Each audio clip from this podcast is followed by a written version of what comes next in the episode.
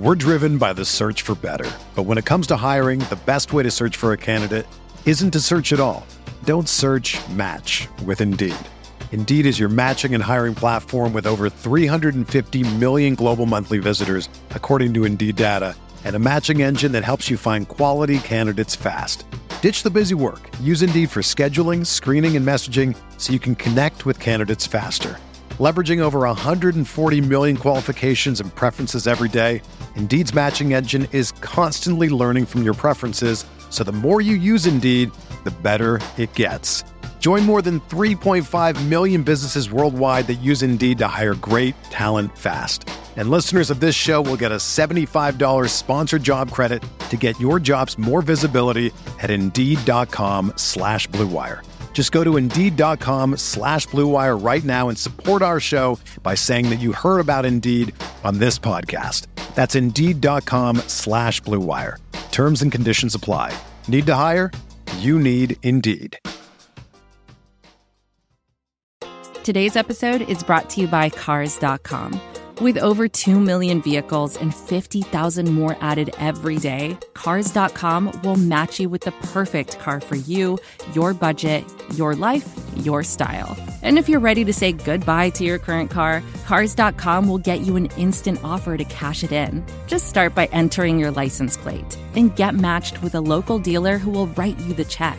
So whether you're looking to buy or sell, just go to Cars.com. It's magical.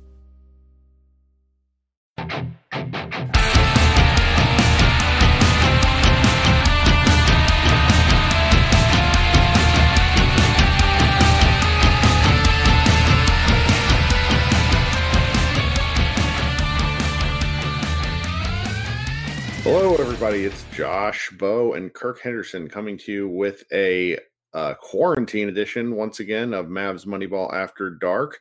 Josh, how you doing? Uh, I'm doing okay. I, I feel like I'm at the same space mentally every time we check in every week. So okay, but you there's know, nothing same to update. space. Yeah. The same space is good because I, Yeah. you know, I like talking to you because it's part of my habit. It's part of my routine. It helps me feel like a human being, and hopefully, you know, I, I, I, I I'm cutting back my podcast listening. So those of you who are still listening to us, we very much appreciate it because I know it's everybody that's doing stuff. You know, we we've just kind of changed our routines. But um, so we're coming to you tonight.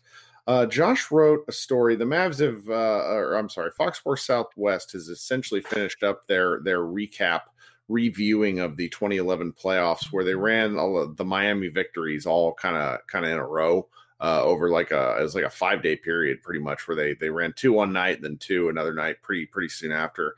And Josh decided to focus on the um, game four victory, which was in it was in Miami, right? No, Yeah, no, so- it was in Dallas. Oh, it's two. Yeah, that's right the first two were played down there. It was two Mhm. three.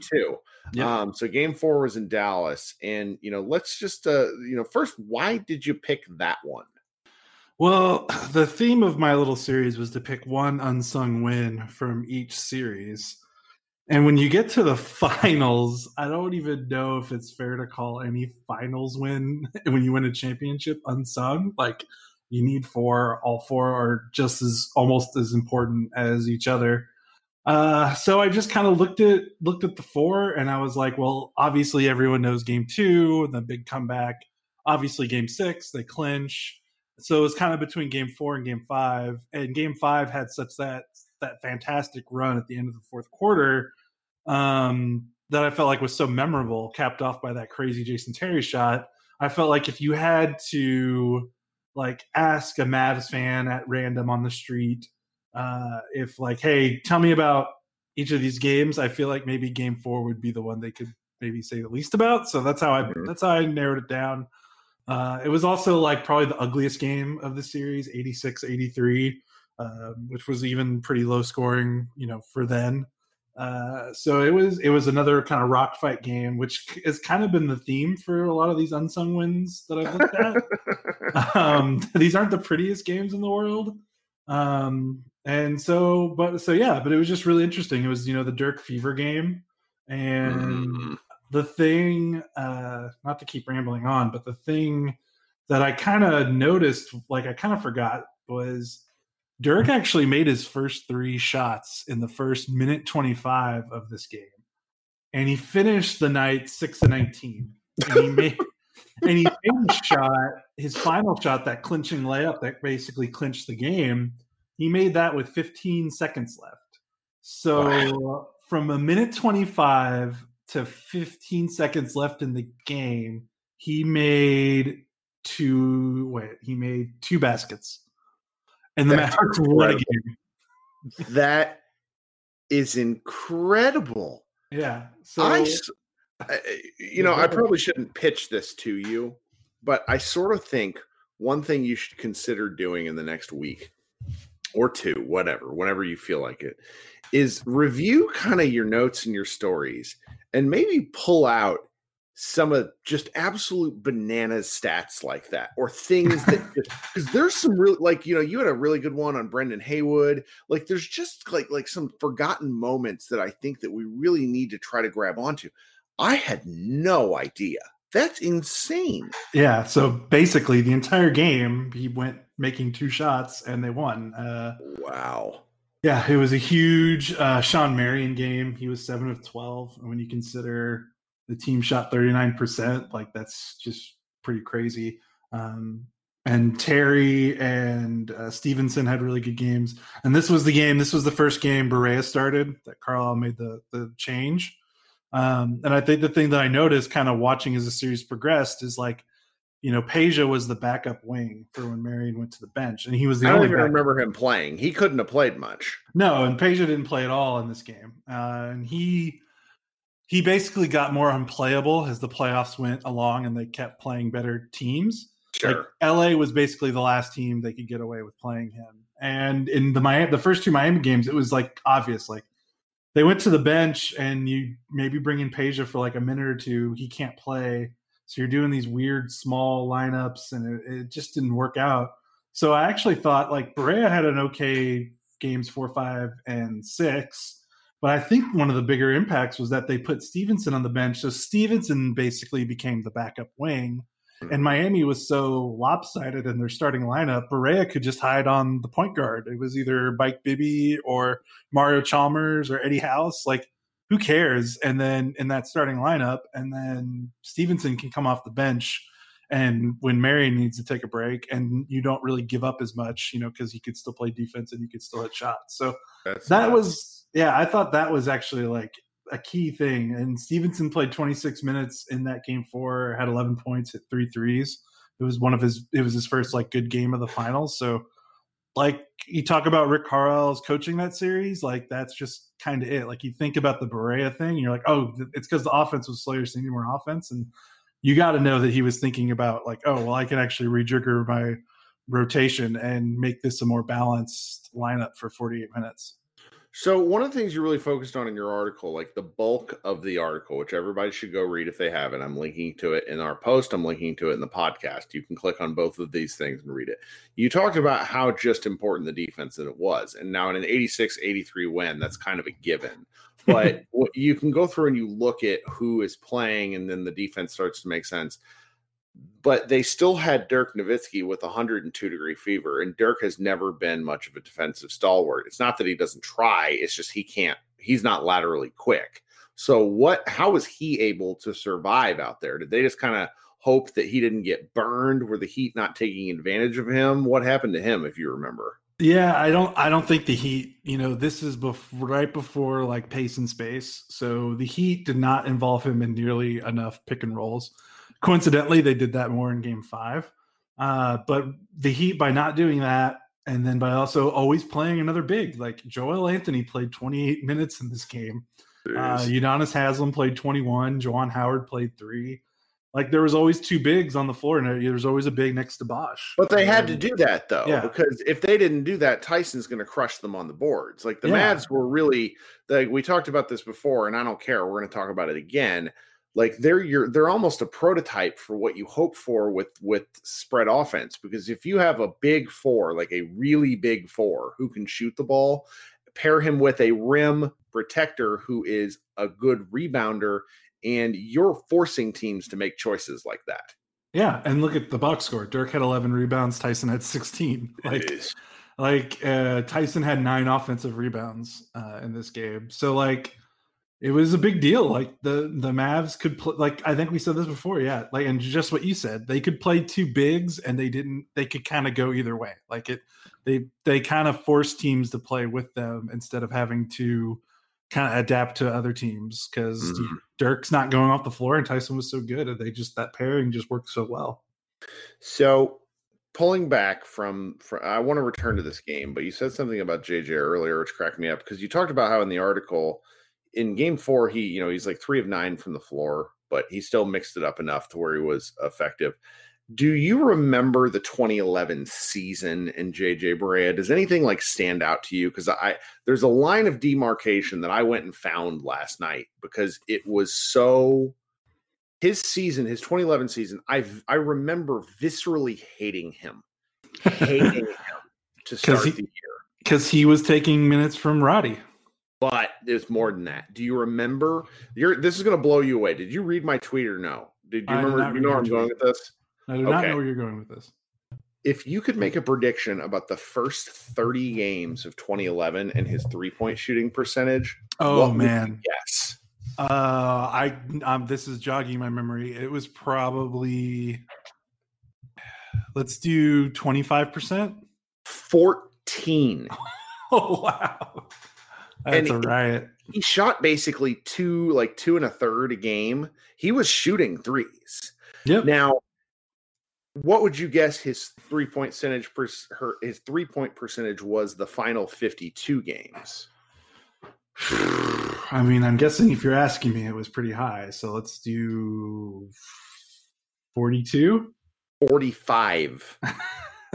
I remember he had a really good game on the road in Sacramento where he hit a bunch of threes and helped them win a game. I don't know why, but that game sticks out to me. I mean, this was, you know, Barea probably isn't going to come back next year.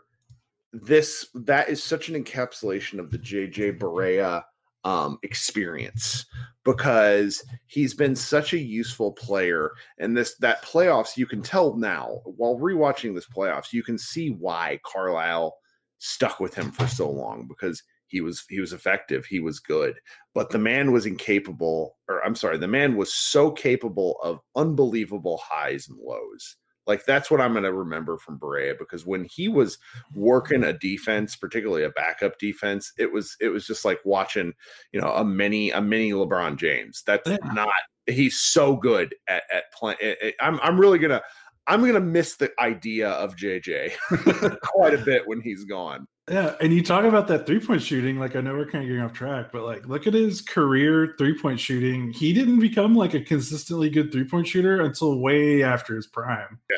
Like yeah. it, like it, it's it's just wild how he was able to be so effective early on without a consistent jumper because you yeah. you just every defense would just be like, all right, you got to hang back, and he would just scoot right by him.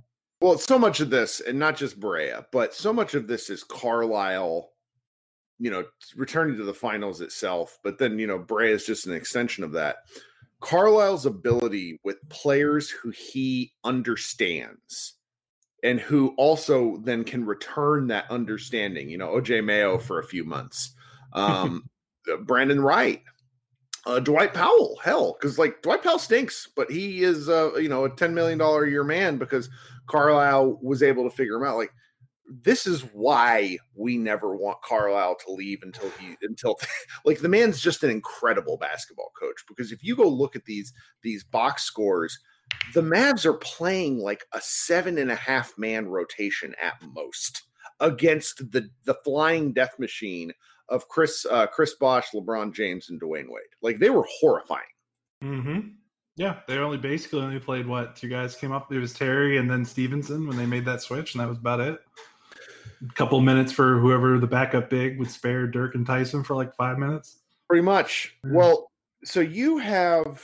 So I want to talk about the Heat to finish this up, but before we talk about the Heat, I, and then get into kind of the series as a whole, talk to me a little bit about Tyson Chandler because you know there have been at least three of these four games that you've covered where you've you know kind of thrown in here and there about Tyson's play and each time there's a jab about well maybe we should have signed him until he died yeah. and it's you know 16 rebounds in this game are you kidding me Yeah, he was he was unbelievable. unbelievable. Like uh, that patented back tip, like you know, back out for the offensive rebound. Like that's his. That's like his move. Um, it looks like, like, a pass. Yes, like it is. pass it back out. It's like a volleyball set or something. It's just it's crazy. Um, and then you look at the fact that in 2010, 2011, he was a 73% free throw shooter. Like, in considering how many times he got fouled under the rim with all the attention, Dirk and Terry were getting pick and rolls. Like, are you kidding me? Like, he just did every single thing that you would ask. Like, you could not, if you went into a lab and Dirk's prime and were like, okay, you need a center that can play against Dirk, like, Tyson would come out of it. Like, you wouldn't, what would you even change? Like, it's, it's just crazy to watch him in this finals and just how crucial he was and just the fit and just how seamless he was playing next to Dirk in that front line. Like he was only here one season and you watch him play with Dirk and it's like they've been playing for 15. Like I, it, it was it was he, remarkable the fit. He was the piece and we need you know Mark Cuban is doing a lot of things he's he's talking out about interesting and and thoughtful things related to coronavirus. Part of me understands it's because he's he's a pretty good dude, but I will never we need to not let him ever forget that this was such a colossal mistake to let Tyson Chandler go because he and Dirk worked and when you go back in time from 2010 backwards, and you know, we're watching some of those games where Shawn Bradley and Dirk are playing together. Now, Bradley is a man out of time, it's not his fault, but Tyson was the guy that the Mavericks were looking for, and they let him go. They let him go twice. Twice. It's just, it's among, it's a travesty.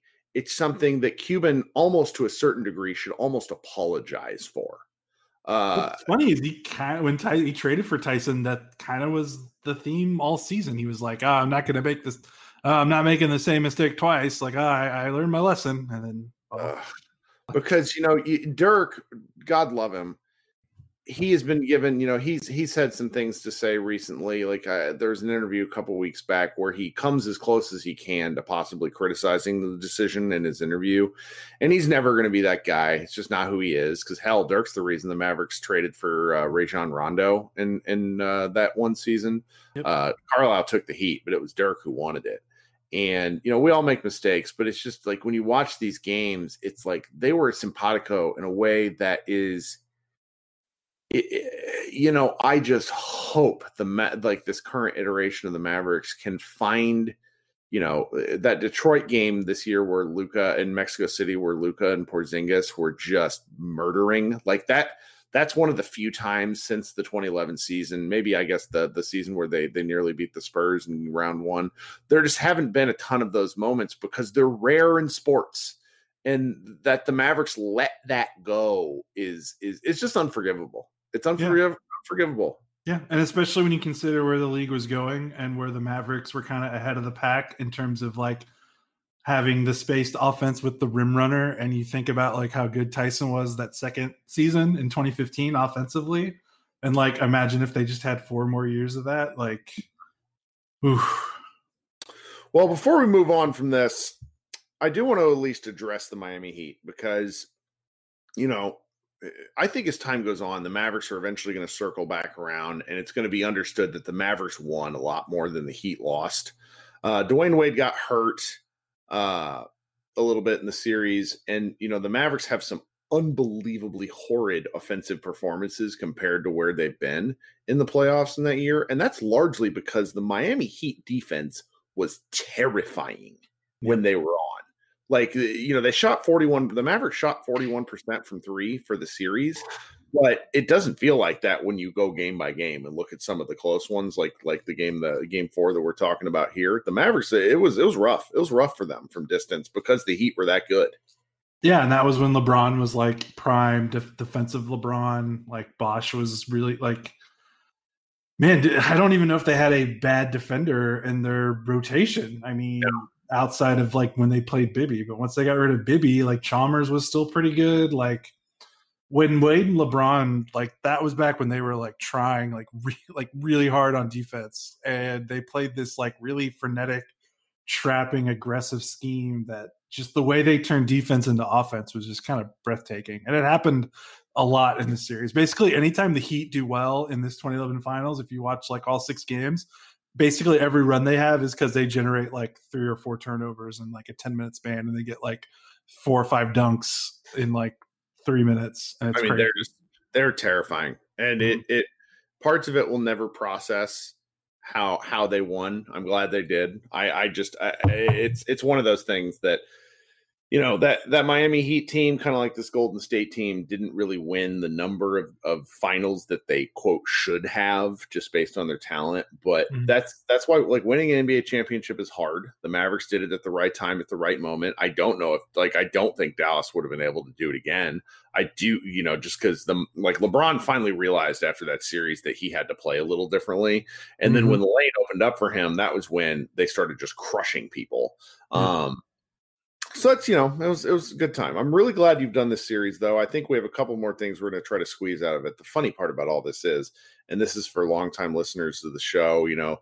Uh, we'll probably do this again next year because it's the 10th anniversary oh, uh, God. but I don't care because it's fun talking about this because I forget these little details and I don't want to forget them, you know? Mhm. Yeah, I'm with I'm right there with you. Okay, guys, Josh and I will be right back after a quick commercial break. We got a, I don't know, probably another 15 minutes. We'd like to talk to you guys. So if you could hang out, we'd appreciate it. This is advertiser content brought to you by Frito Lay. Hello, I'm Chip Murphy, here to get you ready for the big tournament. Tonight we'll break down we break down who will be cutting Cut! What are you two doing? Sorry, Chip. Prez here got his feathers ruffled when I told him Ruffles has zero chance of winning the title. And I was letting Dip know that she is not taking into account Ruffles' iconic ridges. Guys, it's March. We have to start talking about the tournament. We are. It is the 2023 Frito Lay Snack It. We're talking about big time matchups between Cheetos, Smart Food, Lay's, Sun Chips, and more. Just head to the Frito Lay Snack Bracket and vote for your favorite chip, pretzel, or dip for a chance to win up to $1,000 or a year's worth of snacks. This sounds great. Keep up the good work. Just go to fritolaysnackit.sbnation.com. No purchase necessary. Sweepstakes ends 4-3-2023. Void where prohibited. Here's worth of snacks awarded in the form of 52 coupons, each good for one bag of chips. See official rules at fritolaysnackit.sbnation.com. Hello, everybody. It's Kirk Henderson and Josh Bowe still. We're here with Mavs Moneyball After Dark. We thank you for hanging out after the commercial break. So we've just finished talking about Miami and the uh, the Mavericks and, and Game Four. I think we'll probably circle back about the playoffs a little later on, depending on if anything actually happens with the NBA season. But we wanted to talk a couple of news ish items and you know a couple of things that are happening on the site. So first, Josh, did you happen to catch uh, the ESPN? You know, they're stretching for content too. Tim McMahon made a great joke about how, like, oh yeah, it's the 74th year of the league, so of course we have to come up with the top 74 in league history. Like, how it's just bad. Um, but the, the NBA, they did this with players, and based off of these, essentially what they did is to their expert panel of voters, they had people vote in like one-on-one matchups, like who's the best, and they came out on top. Like it was, it was apparently like thousands upon thousands of one-on-one matchups where people just had to go through and like click emails, is what uh, I heard McMahon saying. And so Dirk ends up uh, uh, not surprising. Actually, I was pretty pleased. Like 19th all time on the NBA ranking list. So, so do you have any any specific thoughts on what happened there?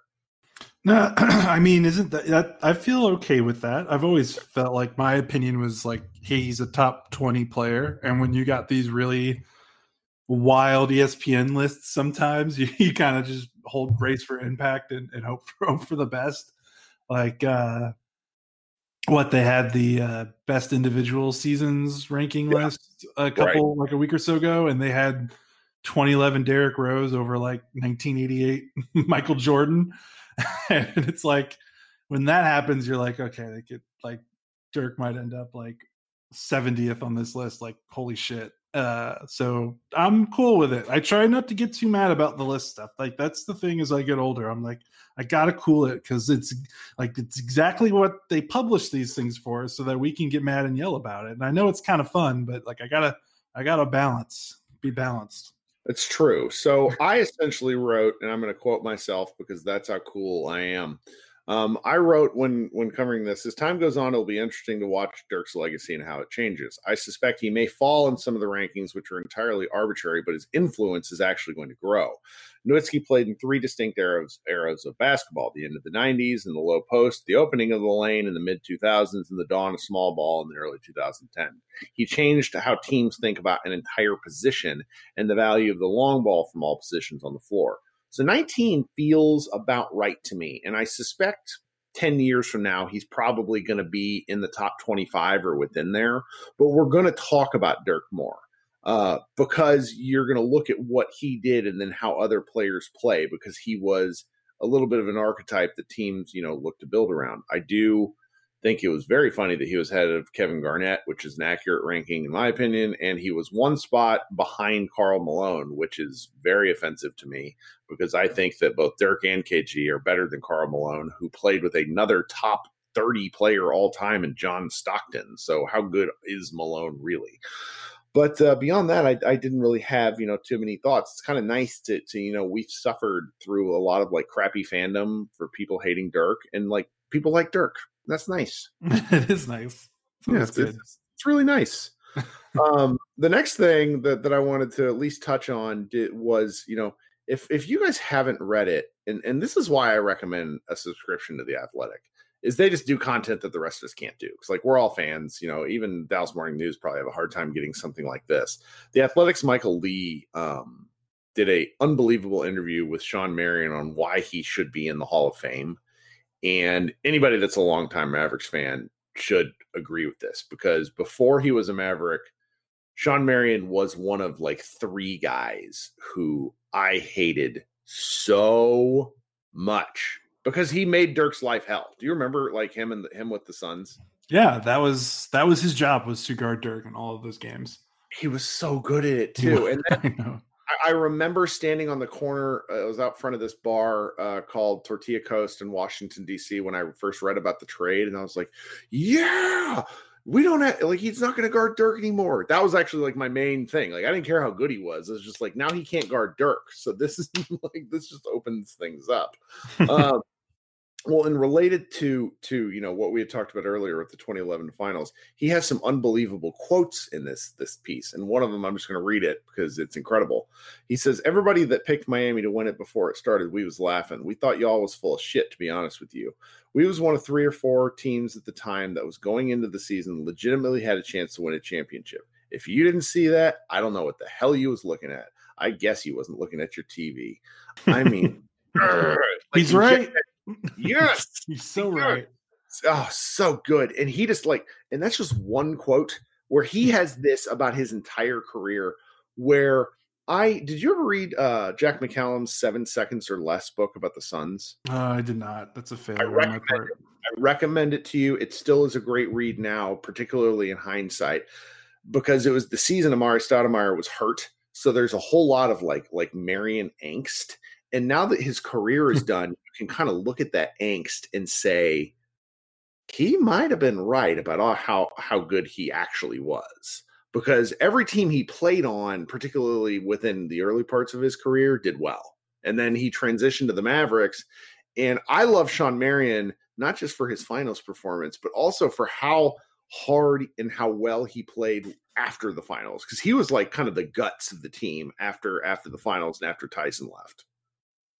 Yeah, and it, it's just wild. The thing that I'll never get over is he never made an all defense team.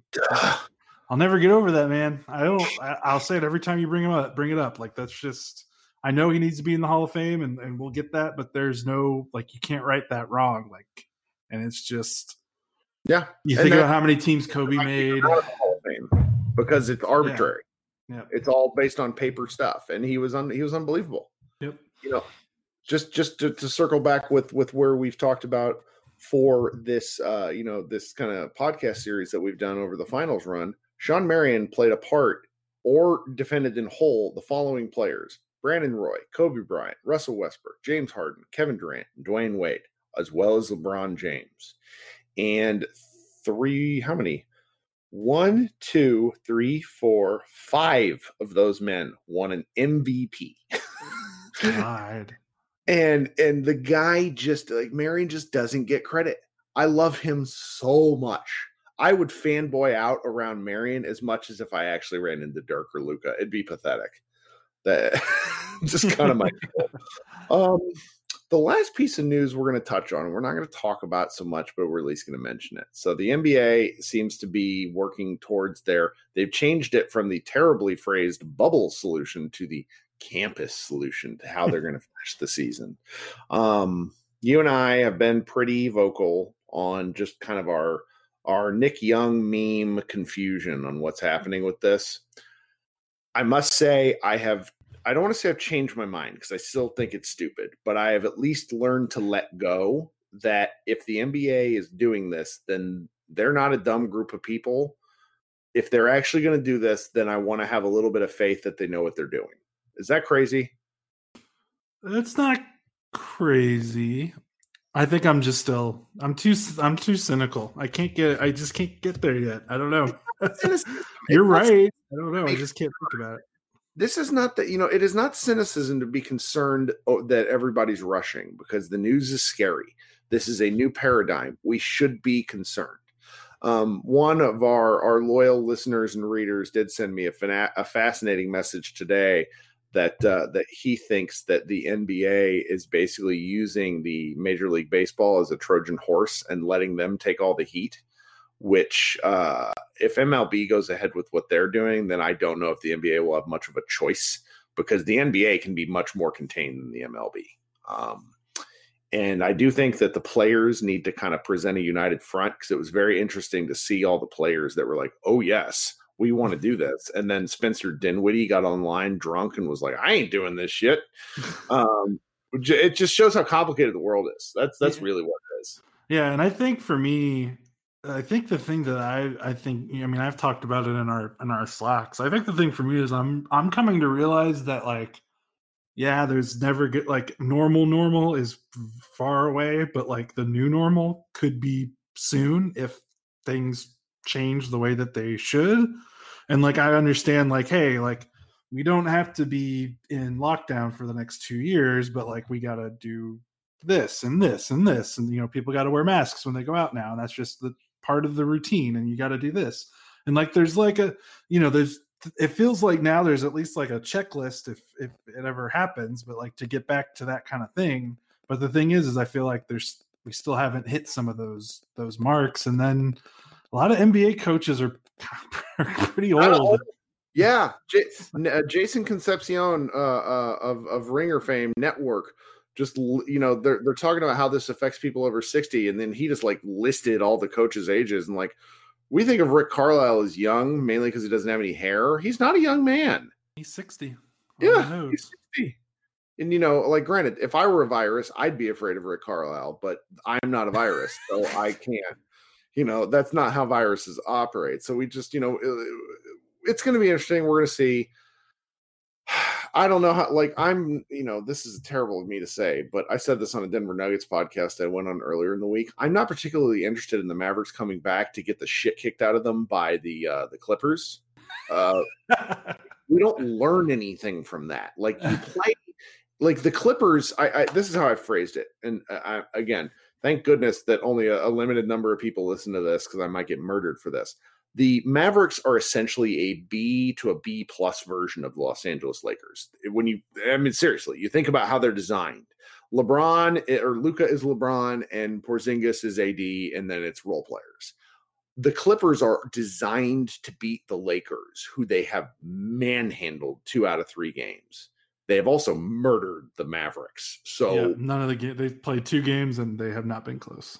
Luka stormed off and didn't do media. Like, what the hell are we going to learn from that? Other than the Mavericks, other than the Clippers are awesome. Like, well, I, we we might not learn a lot, but the players uh, that would be that would be the benefit. It would be the players would they need to get their feet wet with that kind of environment so they can take their game in the offseason and be like, okay, so so this is what it's like this is you know that's like, really interesting like because god remember uh remember the first game at home in Cleveland when LeBron returned, and I think it was either Kyrie or Kevin Love. They had him mic'd up or something, and they were like, "Oh, is this what the playoffs feels like?" Because they'd never been in the playoffs their whole career, and it's like, ooh, and you like you gotta like you gotta Yeah. kind of trial by fire, get your feet wet, get your ass kicked, and and you'll kind of be able to reassess and and learn what you need to do to improve your game. Actually, a good take. I just don't want you know. Is it bad? I that I know. want to protect Luka. I just No, want I to know. protect. But you know what? I He understand. get his ass kicked. Uh, You know, God, you might have swayed me with like a thirty second blurb. Damn it. That's not Um, an original take. Other people have that take. I don't want to take full credit for that one. I don't listen to those people. I, I don't hear what they have to say. Um, the final things we want to touch on here. So it's been what if week at at uh, SB Nation. Neither Josh and I have written anything on this one because Josh had a post. Two because my brain is devoid of all feeling, and I don't know if I could if I could get 600 words out of this. But we have three stories that I would love for y'all to go read. Doyle Rader wrote a really good post on um, what if Carlisle was never hired? What if it was somebody else? Just really interesting to think about. Uh, Jordan Burdess wrote a, uh, and I'm, I got Jordan. I love you. I don't know how to say your last name. I've not had to say it. Uh. Brodus, Brodus. God, that's you were gonna be- close. He's hopefully he doesn't listen to this and make fun of me. Um, he wrote a good piece on the Mavericks not drafting S, uh, DSJ, and then our man Sam wrote my favorite, pretty much of any of these across all of the sites, and I've read probably twenty of them about what if Luka's game sealing dunk over the Nuggets was actually the game sealing dunk because the Mavericks, I don't know if anybody forgets this, but the Mavericks crapped the bed. It, that should come as a surprise to no one. Um, what if, what if they would have won that game? You know, what what were the ramifications of something like that? Because Luka's had a lot of these instances in his first two years where they do something incredible on offense only to like like trip over their own you know shorts on defense and then lose the game this was fun it's fun to consider i really liked how much thought all of these guys put into these stories because you know what ifs are such a fun and horrifying sports experience do you have any that really stand out in your mind I mean, can I do the cop out and do if they re-sign Nash? no mean, that's a great one because uh, I think about it. Because what's funny is a lot of people like when you when you look at national people and like you know Bill Simmons and like all the people that like the podcasters that like to talk about these what if stuff. A lot of them say like, "Oh man, if Nash stayed with Dallas, they probably you know him and Dirk probably win two titles." And I've always thought like, man, maybe, but like, I'm gonna say something crazy, but I don't think Dirk becomes Dirk if Nash stays. Dirk Well, I becomes agree the with that. Dirk. And I I, don't agree with and I almost wonder I don't think the Mavs make the I wonder I don't know if the Mavs make the finals in 2006 with that if if they have like if they still have like a Nash Dirk led team. Cuz I I, feel like it's well, I don't know. It was just the way the league was and the way Dirk played and the way he changed his game, not just on the court numbers wise, but just kind of emotionally and the way he kind of matured and the the way the team kind of changed around him like I don't know, like that that 2016 was like tough as hell until it all, you know, fell apart, but like I I, I don't know, like it, I feel like they almost kind of needed that he needed that to reach the next level. Like I, I just I don't know. That's just kind of what I've always thought. Well, there, eh, the thing that gets lost about why Cuban didn't re-sign him was the fact that that Steve had a lot of injury issues, Yeah, it was He- the back. That was Yeah. the reason. and and he used that as motivation to become the player that he became. Those two needed to be broken up. I think that's a great take. I do kind of wonder what would happen just because of the coaching related stuff. Like, man, Nelson was incredible. Like, there was just so many interesting things that could have happened. Um, But see, yeah, and that's another thing. Like Nash and like what is the Nash because Nelly was gonna leave. So what does the Nash Dirk team look like with Avery?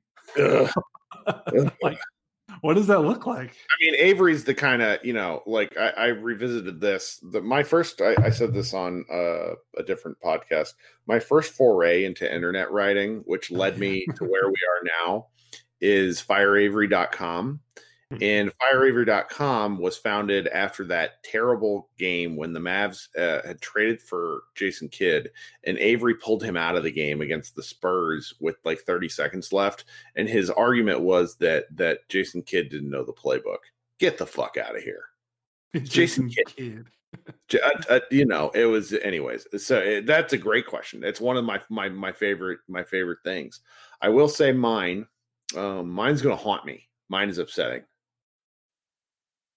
the 2019 draft, the Dallas Mavericks, the, the Pelicans, oh. and the Memphis Grizzlies all had the same odds. All had the same odds. That doesn't get talked about enough. I think that doesn't get talked about enough, like generally, because nobody cares. But it also doesn't get talked about enough in Mavs circles because when you start thinking about it, it makes you cry. God. Because uh, you put, uh, I love you, Dwight Powell, but um, you put Zion in that uh, dunking and rolling spot, and the uh, the Mavericks are a uh, out uh, dark horse finals contender right now. Yep, right now. Uh, playing off that, what if uh, the Mavericks didn't have? What if the Mavericks would have stayed third in the lottery in 2018? Didn't have to trade uh, trade picks to get Luka.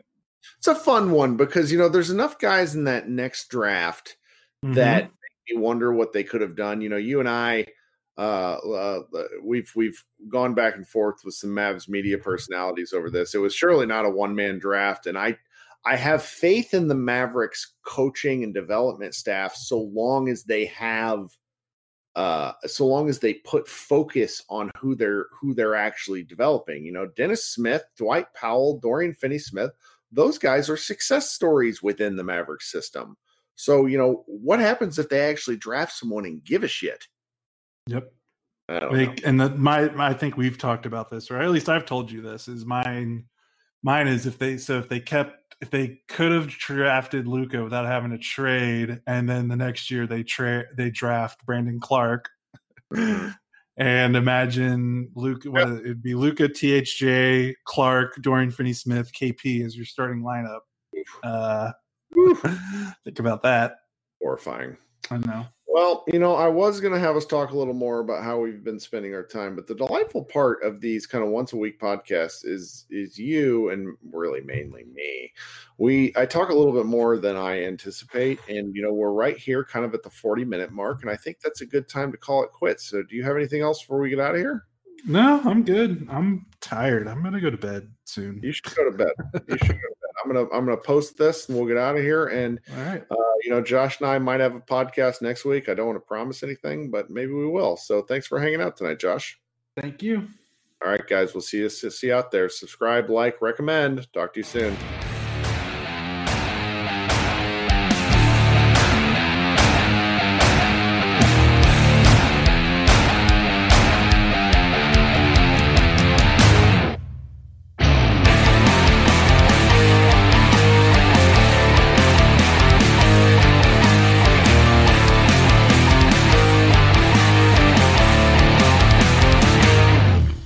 Mother's Day is almost here, and you can get her the most beautiful time tested gift around a watch she can wear every day from Movement. Whether your mom is into classic dress watches, rare and refined ceramics, or tried and true bestsellers, Movement has something she'll love. And right now, everything at Movement is up to 50% off site wide during their Mother's Day sale. A watch is a gift that celebrates all the time you spent with mom, and a Movement watch is even more than that. Movement uses industry leading materials for their fresh modern watch designs, from technically complex ceramics to vintage inspired style. All for an incredible value your wrist and wallet will both love. And with one size fits all convenience and fast free shipping and returns, it's a stress free shopping experience. Save big on the best Mother's Day gift ever with Movement. Get up to 50% off site wide during their Mother's Day sale at MVMT.com. Again, that's up to 50% off at MVMT.com.